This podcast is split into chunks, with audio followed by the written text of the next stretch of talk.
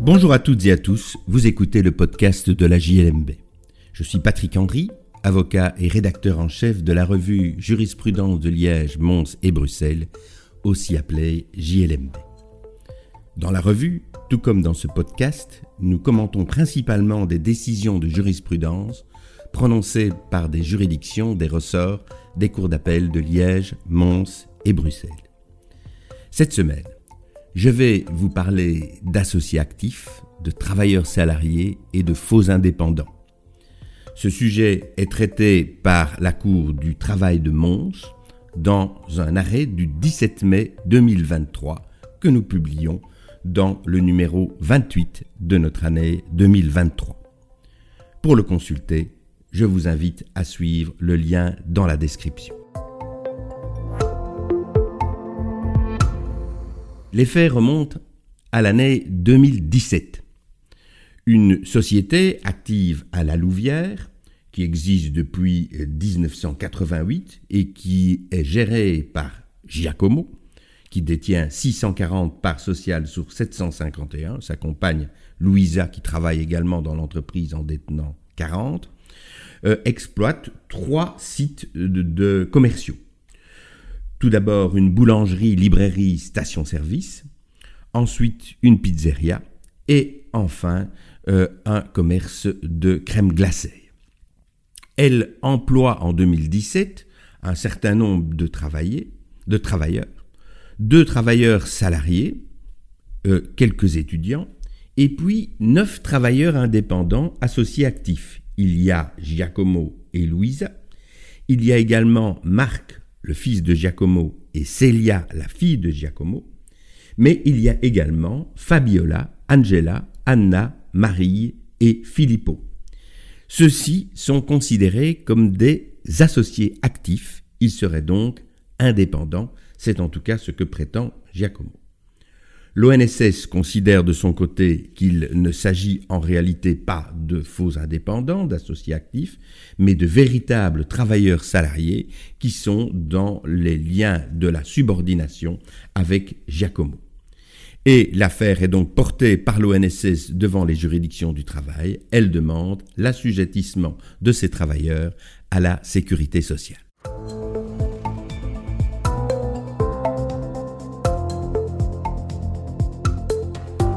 La Cour du travail de Mons examine tout d'abord de façon très longue et détaillée quels sont les principes juridiques qui euh, s'appliquent à cette question.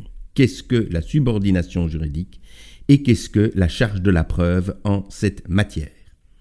Elle rappelle que la subordination est la caractéristique du contrat de travail, le lien de subordination, la Cour de cassation l'a répété à de très nombreuses reprises, existe dès lors qu'une personne peut, en fait, exercer son autorité sur les actes d'une autre personne. Il s'agit donc d'une possibilité. Elle ne doit pas nécessairement être effective. La Cour de cassation l'a dit à plusieurs reprises. Jacques Claes rappelle que le contrôle indicatif de l'existence d'un lien de subordination est de nature hiérarchique susceptible de déboucher sur des sanctions internes. Un tel contrôle suppose l'insertion du travailleur dans la structure d'un service ou d'une entreprise. Quant à la charge de la preuve, elle repose sur l'ONSS. Euh, c'est elle qui doit apporter la preuve de la disqualification de la relation de travail. Le fait qu'il s'agisse d'une loi d'ordre public ne modifie en rien ces principes.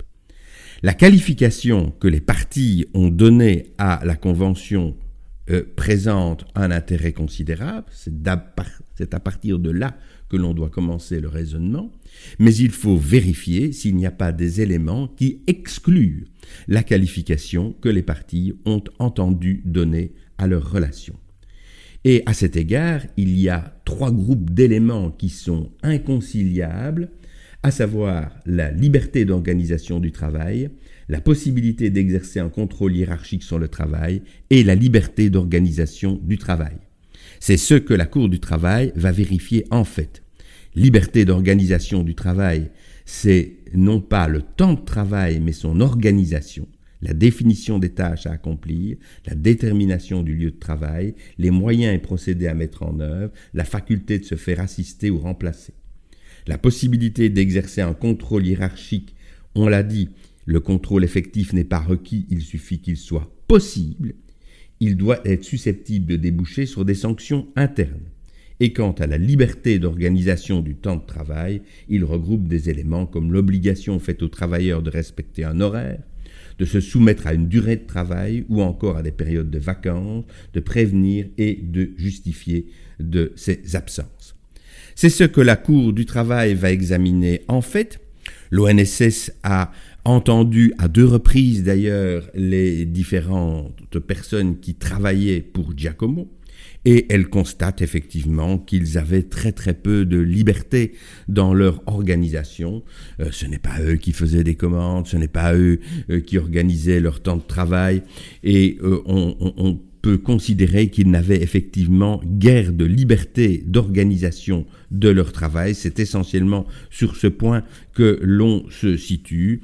c'est une décision qui est extrêmement détaillée et à l'issue de celle-ci, la euh, Cour du travail conclut qu'il ressort des auditions de ces cinq prestataires de services, euh, ainsi d'ailleurs que des dispositions de Giacomo et de son fils, que les cinq travailleurs qui avaient conclu une convention de travail indépendant sont dans une relation qui est purement fictionnelle, dès lors que les modalités de son exécution se révèlent incompatibles avec la qualification qui était donnée par les parties à leur contrat, les prestataires de services n'ont pas, voire très peu, de liberté dans l'organisation de leur travail et dans la gestion de leur temps de travail, et ils sont soumis à un contrôle hiérarchique exercé par les représentants de la société. Dès lors, l'action de l'ONSS est déclarée fondée et euh, il y a rectification de la qualification de la convention qui avait été conclue entre Giacomo et les différents travailleurs qui euh, travailler pour lui dans le cadre de ces euh, trois sites d'exploitation. Voilà qui conclut cet épisode du podcast de la JLMB. Je remercie Jean-Claude Burniot qui a préparé le numéro 28 dans lequel figure cette décision de la Cour du travail. Je vous rappelle qu'il s'agit de l'année 2023. Je vous remercie pour votre écoute et vous invite à vous abonner au podcast sur la plateforme de votre choix afin de ne pas manquer nos prochains épisodes. À la semaine prochaine pour l'analyse d'une autre décision de jurisprudence.